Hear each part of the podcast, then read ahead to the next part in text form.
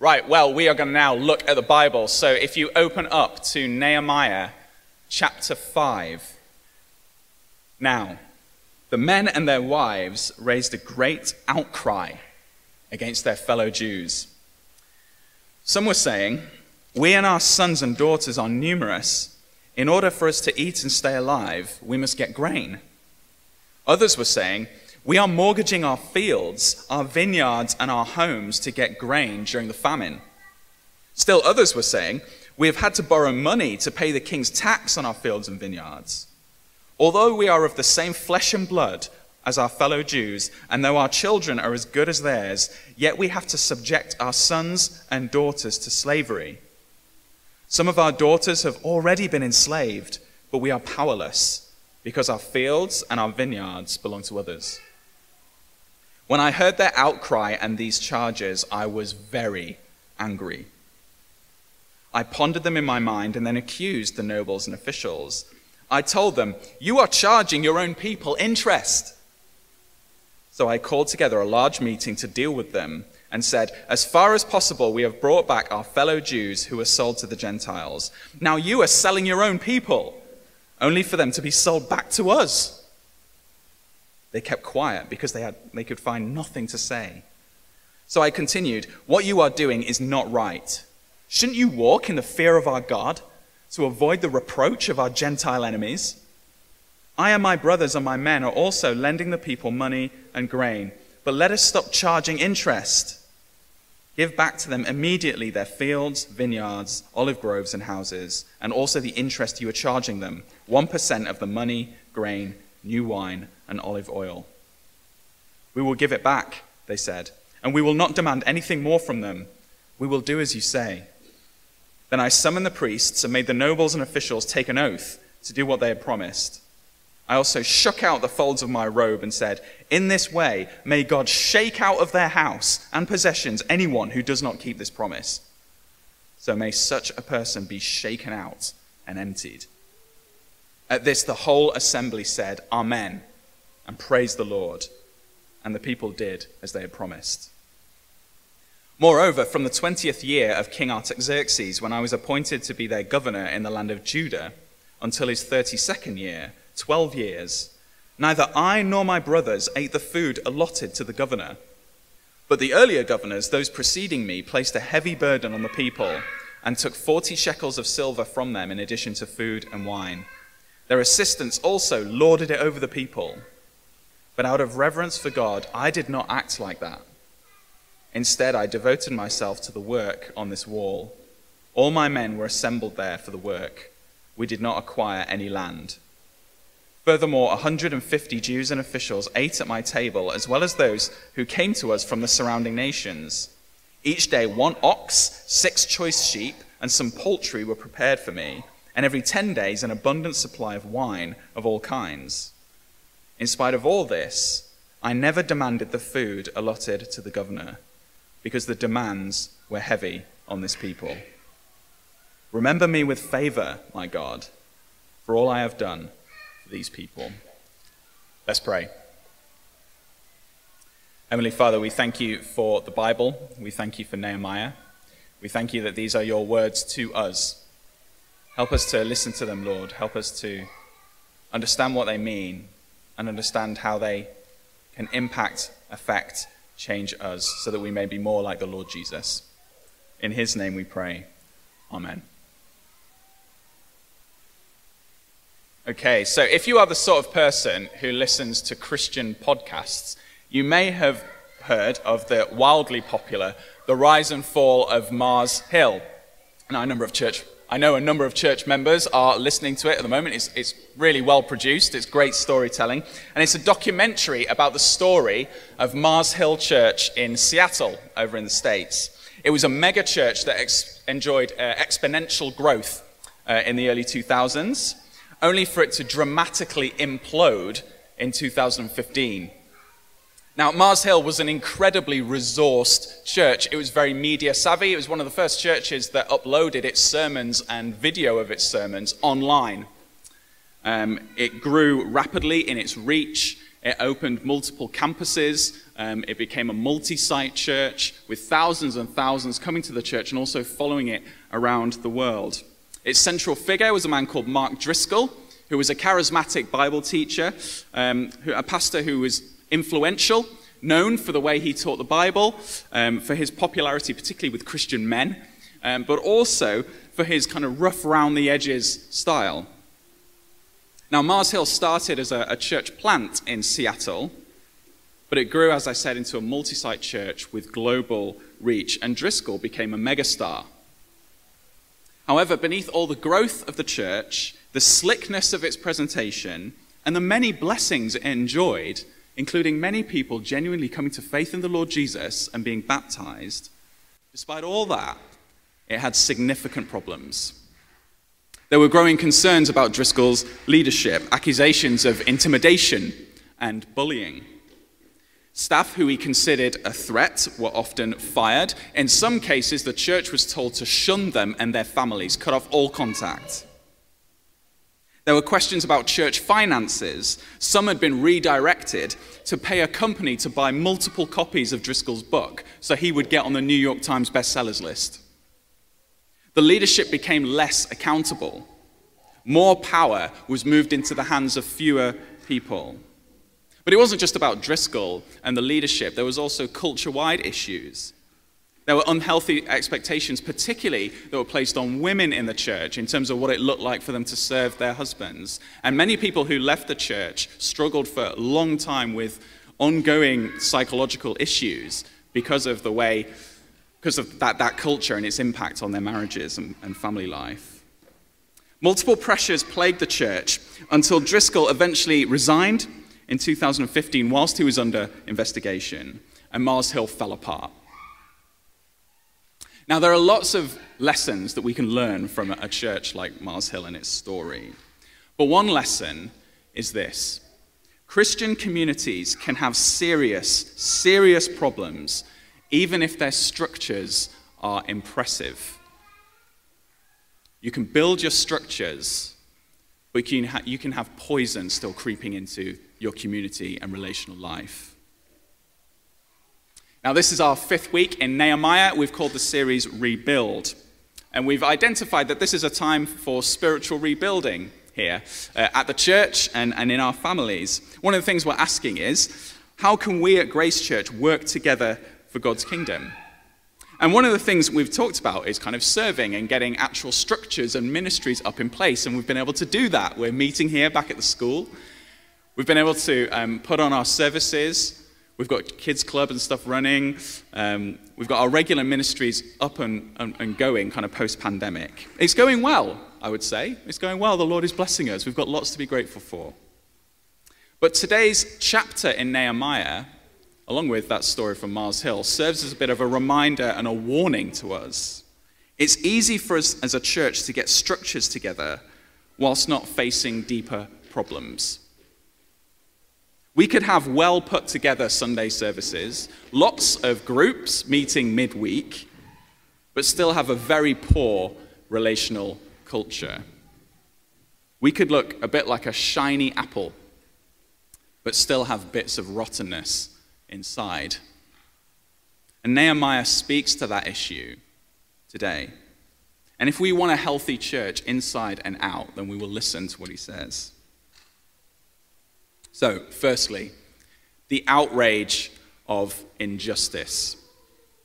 So, just to recap, we're looking at the book of Nehemiah, which tells the story of the city of Jerusalem being rebuilt after a time of exile. Israelites are traveling from um, the Persian kingdom, where they've been in exile, back to Jerusalem. And Nehemiah has encouraged the people to come together and rebuild the city's walls from ruins. And they've done incredibly well. Despite real danger from their neighbors, um, opposition, which we looked at last week, they've been able to keep going. The, build, uh, the wall is being built. But this chapter comes as a bit of a surprise, what we've just read. In chapter 3, we saw, two chapters earlier, that all of the Israelites were coming together. It was a sign of unity. The walls were being built, diverse people working together, side by side. But this chapter is a complete contrast to that, isn't it? What seemed like unity, What seemed like success as they were building their structures, actually, underneath the surface, there was deep division and even injustice going on. We see it in verse 1. Look down with me, verse 1. The chapter begins Now the men and their wives raised a great outcry against their fellow Jews. What's the issue? Well, there were a number of problems. A lot of the people were already in poverty, and there were lots of reasons for this. So it says in verse 3 that there was a famine. So it's harder to get crops to feed families. In verse 4, there's also a king's tax. So being in the Persian Empire meant you had to pay taxes to Artaxerxes. And those taxes were, um, they had very high rates, they were demanding on the people. And we should probably deal with the fact as well that building the wall would have been an extra pressure point for these people. You might have remembered we said a couple of weeks ago people were giving up their jobs for a while in order to help build this structure. So they were losing out on potential business um, money and therefore food. And so it would have been a huge step of faith for people to help and dig in, um, pull together in helping, helping to build the walls. So it was a hard time for the Israelites. And you can see that some of the larger families couldn't afford to eat. So look at verse 2. We and our sons and daughters are numerous. In order for us to eat and stay alive, we've got to get grain. But on top of all this, you have people who are making it worse. There are money lenders. And these are people who are in the community and taking advantage of the hardships that are happening. So they were willing to lend out money so that the Israelites could buy food, but they added interest rates that were exorbitant, and it left the poor unable to pay it back. So in verse 3, you see people, in order to pay back, they're selling their land, they're liquidating their assets, their houses, their vineyards, their olive groves. Even worse than that, in order to pay back some of the debts, they are selling their own children into slavery. And look at the helplessness of it all. Verse 5 Some of our daughters have already been enslaved, but we are powerless because our fields and our vineyards belong to others. They've got no way of redeeming even their own children. So the poor in Israel are suffering oppression even from their own people. Now, it was against God's law to lend to the poor in the community and to charge interest. So listen to these words from Leviticus chapter 25. If any of your poor Israelites, if any of your fellow Israelites become poor and are unable to support themselves among you, help them as you would a foreigner and a stranger, so that they can continue to live among you. Do not take interest or any profit from them, but fear your God, so that they may continue to live among you. You must not lend them money at interest or sell them food at a profit. God's law is just explicit. You don't charge interest to your fellow people, particularly not when they're poor. So these money lenders have broken an explicit command of God. And what is Nehemiah's reaction to all this?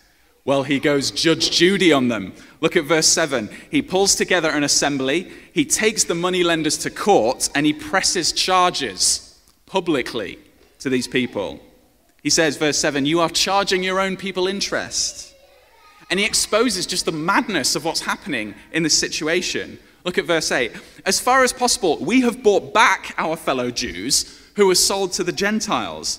And now you are selling your own people only for them to be sold back to us. The Israelites had already been in slavery. Some of them had been enslaved and sent to um, foreign nations. Nehemiah had been working to bring people back. And what's happened? They've come back only to be sold again, but to their own people. And just, just to get a sense of the seriousness of what's happening in this chapter, just look at the emotions. Look at the emotions in the passage. Verse 1, it says, There's an outcry. You know where it says that the Israelites are crying out elsewhere in the Bible? When they are in slavery in Egypt, they cry out against their Egyptian oppressors. So just think about that for a moment. The Israelites cried out against the oppression of the Egyptians back in Exodus. Now they're crying out once more because their own people are oppressing them. Another emotion look at Nehemiah. He is very angry. He's incensed because it's unjust. It's a legitimate response. His response reflects the gravity of what's happening here. It's awful. And if there's a big principle that we get from this passage straight away, it's, it's, simply this there should not be a hint of injustice in God's people. Not a hint of it. It was true then, and it's true today. You see, Jesus has called his people to be a haven and a refuge for each other. You know, being a Christian can be pretty difficult. But Jesus has given us for each other so that we can support each other, so we can help each other. We're supposed to be family, and Israel was supposed to be family as well. So when there's injustice inside the church, it's abominable. People are supposed to be able to flee to the church, not from it. Many of us have been shocked by seeing the report that's come out regarding the Catholic Church in France. There's an estimation that three, 330 million children over 70 years have been abused because of people in the Catholic Church clergy, priests, others. Not only that, there's a systemic cover up. That's what's been happening, so people couldn't be brought to justice. What's our response to that? Well, it's anger, isn't it? It's anger. It's outrageous that a place where the Lord Jesus is named could be responsible for such things. Now, one can perhaps easily throw stones at the Roman Catholic Church, um, but there have been lots of instances of abuse in evangelical circles as well, even in churches in this country, churches that are not too different from ours, quite similar, actually. And I'm really glad that we're talking about safeguarding today and that we have safeguarding policies. We need to take them seriously. We want to make sure everyone is protected. We want to root out hint, any hint of abuse in this church. But a church culture doesn't have to be extreme to still be unjust. There are a thousand little ways in which we can exploit each other, and they might not you know, make it onto a safeguarding policy or the headlines of a newspaper but they are failings of, how, of our duty to live up to what God calls us to. Here are a few. Are we like those Israelites who knew that they were needy in the community financially, and yet we refuse to help? Are we ones who, who, who see needs in others in the church, but we, we just don't get our hands in our pockets? We're not willing to help out. That's a justice issue, according to the Bible. If those who are haves do not help out the have nots in a church family. It's not just about money, though. Let's think about relationships. Do we refuse to forgive others? Do we harbor grudges against others and we won't let them go? Do we have in our minds labels that we have branded other people we know with? Uh, labels that they really can't redeem themselves from? We're just going to keep them marked in this particular way in our minds. You know, that person's annoying. That person is selfish. That person is useless. Oh, that person is boring. Can these people redeem themselves from these judgments that we've made on them in our minds? It's unjust. Do you gossip about others to vent your frustration? It's unjust.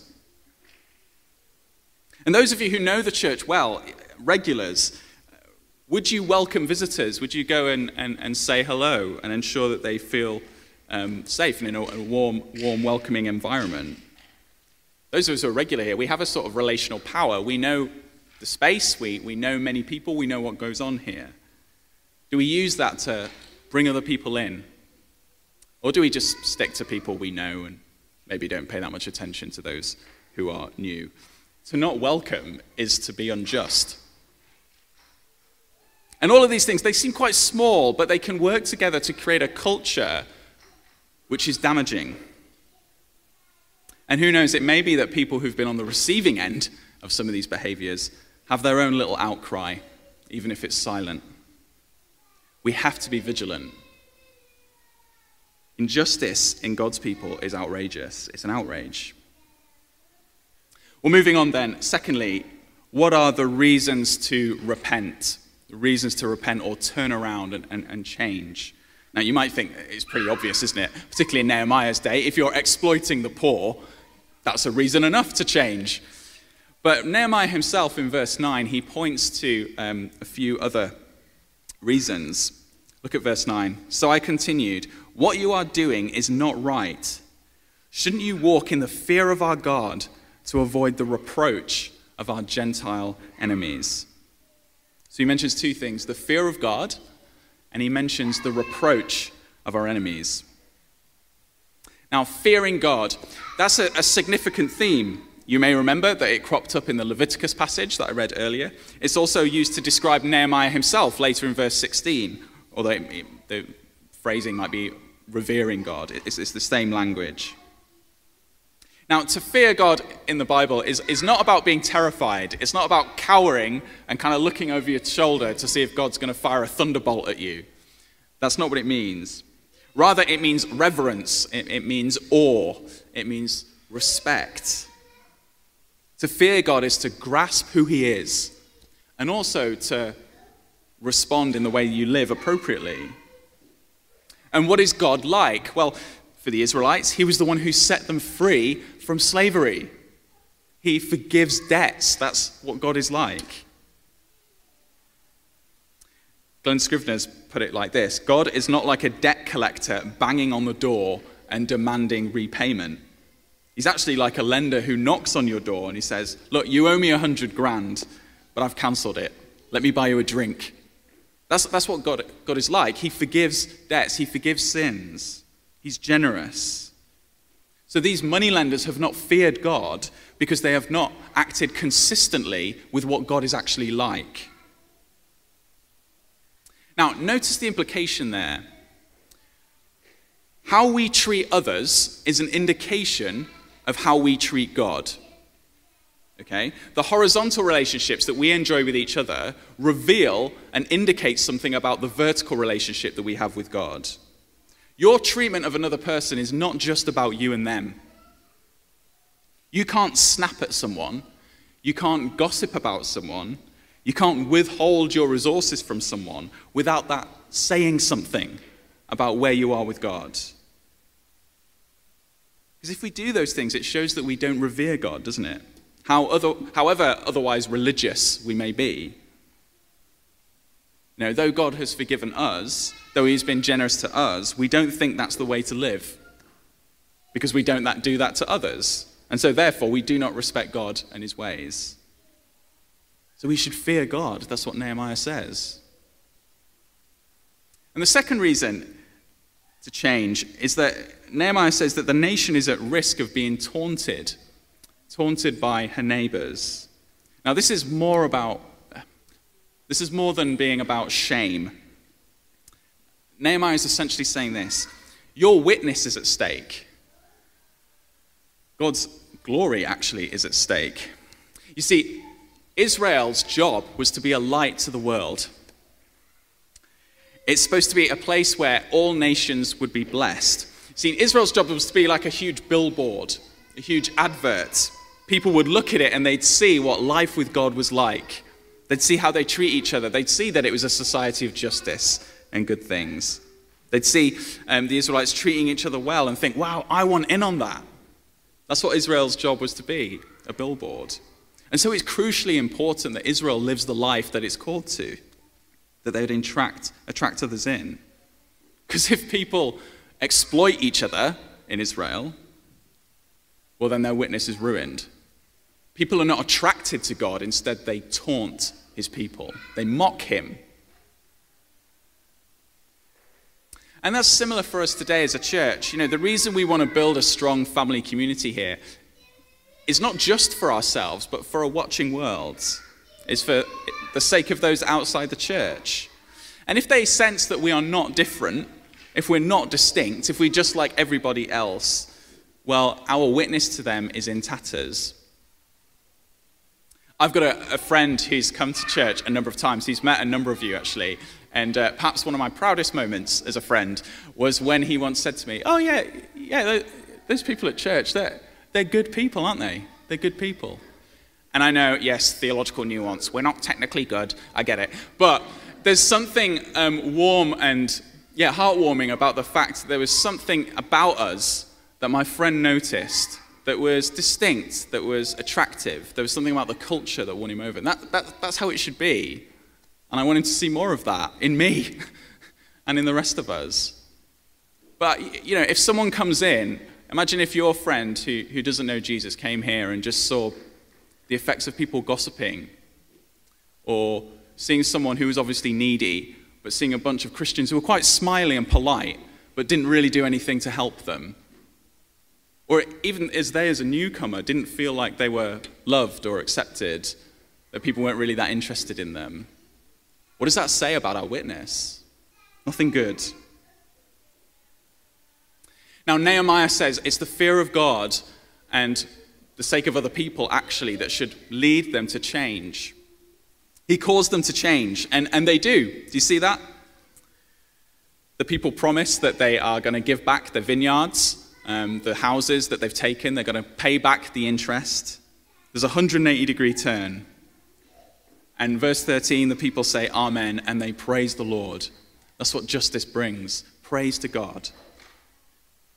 And so Nehemiah's reasons should be our reasons. Do we want to honor God in this church? Do we want this church to be a place where people come and find life with Jesus attractive?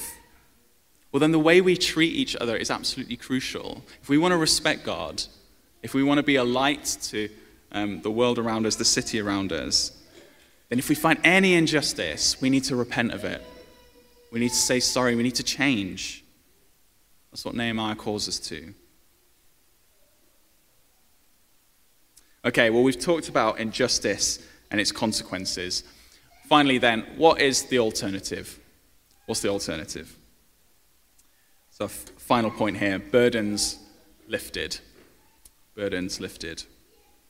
Now, in verses 14 to 19, the, the scene completely shifts. It shifts actually in time.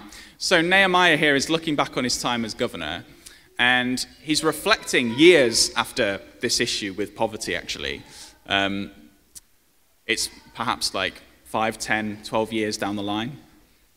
And Nehemiah is reporting about what it was like when he was a governor. And some commentators think he's trying to um, defend himself in some way from people who are laying uh, accusations at his door. And he's saying, look, this is how I, this is how I acted when I, was, when I was governor. And when we see how Nehemiah acts, it's a picture of how God's people should behave. So he explains his practice. Um, so he says that um, as a governor, he had to regularly feed 150 people plus foreign dignitaries. That was his job. You know, he was put in charge of this area, and he had a particular duty to welcome people, um, to look after those who were serving beneath him in his office, in the town hall or whatever. Um, and also, foreign dignitaries would, would come, and, and he had to show hospitality to them.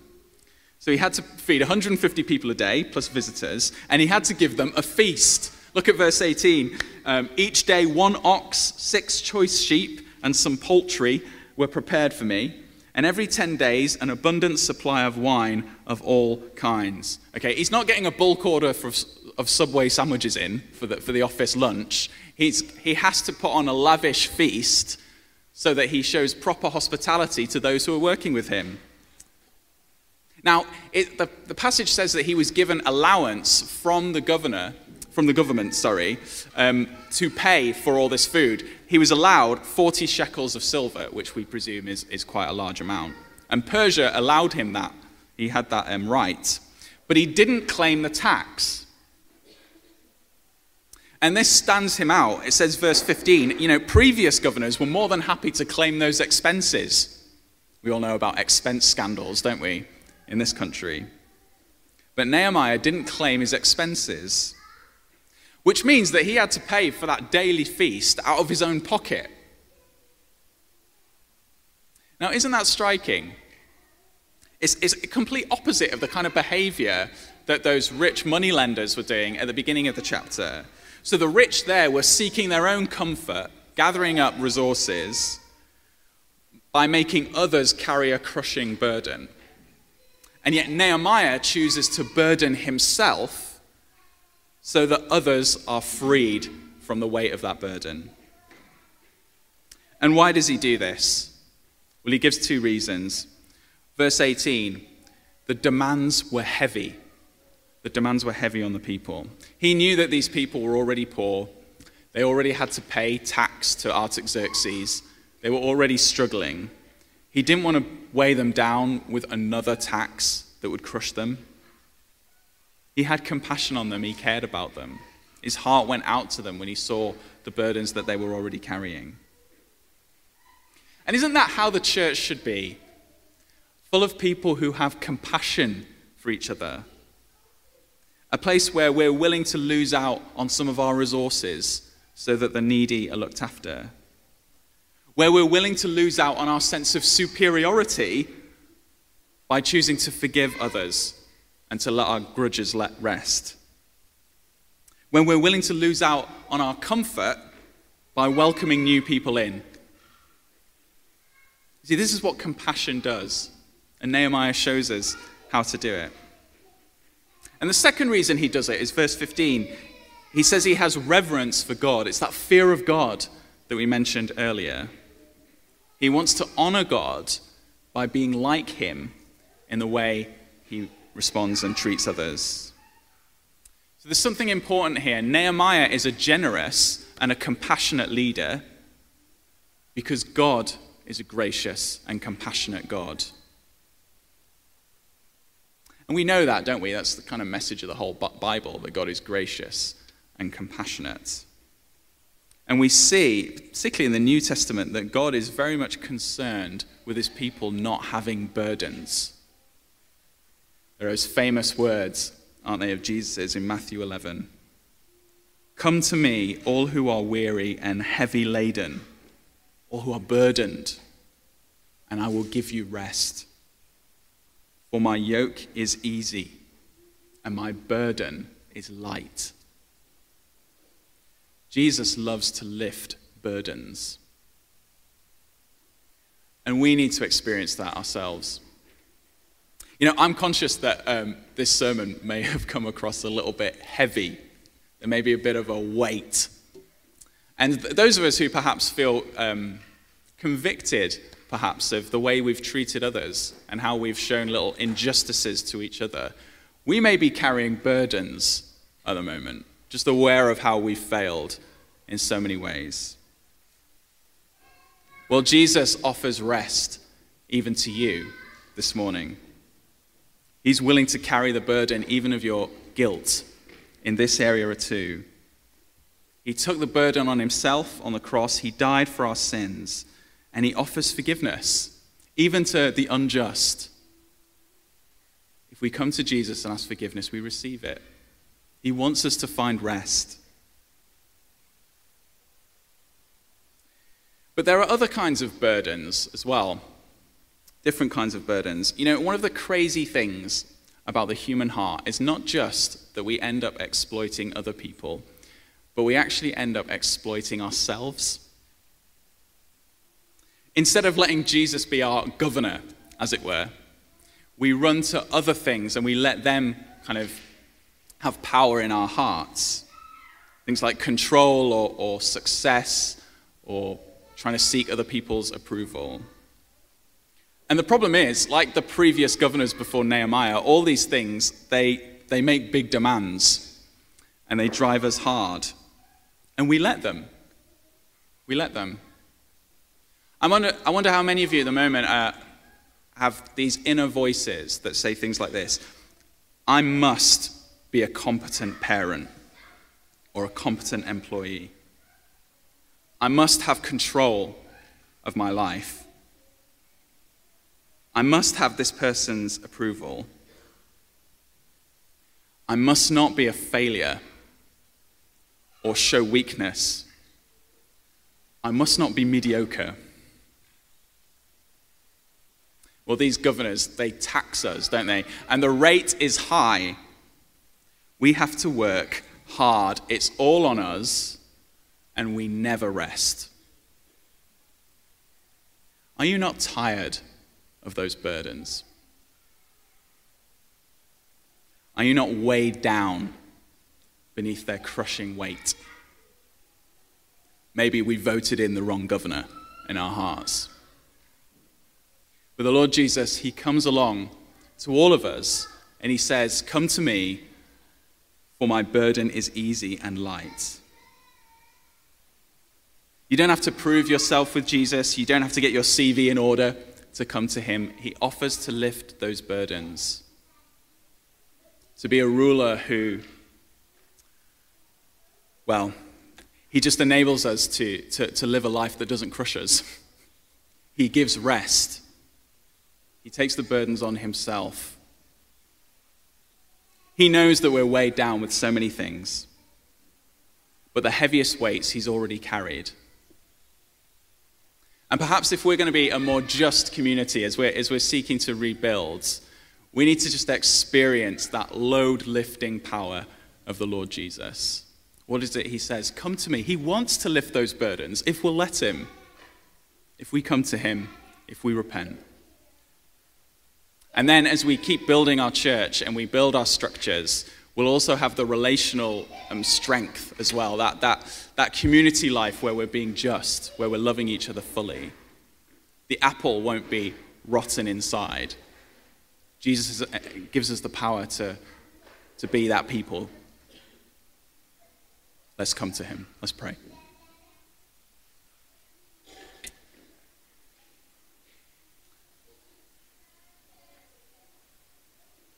Father, thank you for the fact that you are a, good God who lifts burdens, who doesn't place them. Thank you, Lord Jesus, that you've explicitly told us that you, you want to give us rest. You want to lift the heaviness that hangs over us. Lord, we know that we are sinners. Uh, There's much injustice in our hearts, even if we don't express it to others, we carry it in our minds. We don't treat others as we should. We all do things that contribute to a negative church culture sometimes, even if it's subtle. Lord, please forgive us. Lift the, the burdens of that guilt. And Lord, some of us are burdened down with other things. We run around trying to live our lives, trying to meet the demands that we place in our own hearts, that we, we can't meet them. They exert too much pressure on us. Lord Jesus, please forgive us and lift those burdens for us today. We ask for your forgiveness and we ask for your help. And we thank you that your heart is such that you love to lift heavy weights. May each of us know that today. In your name. Amen.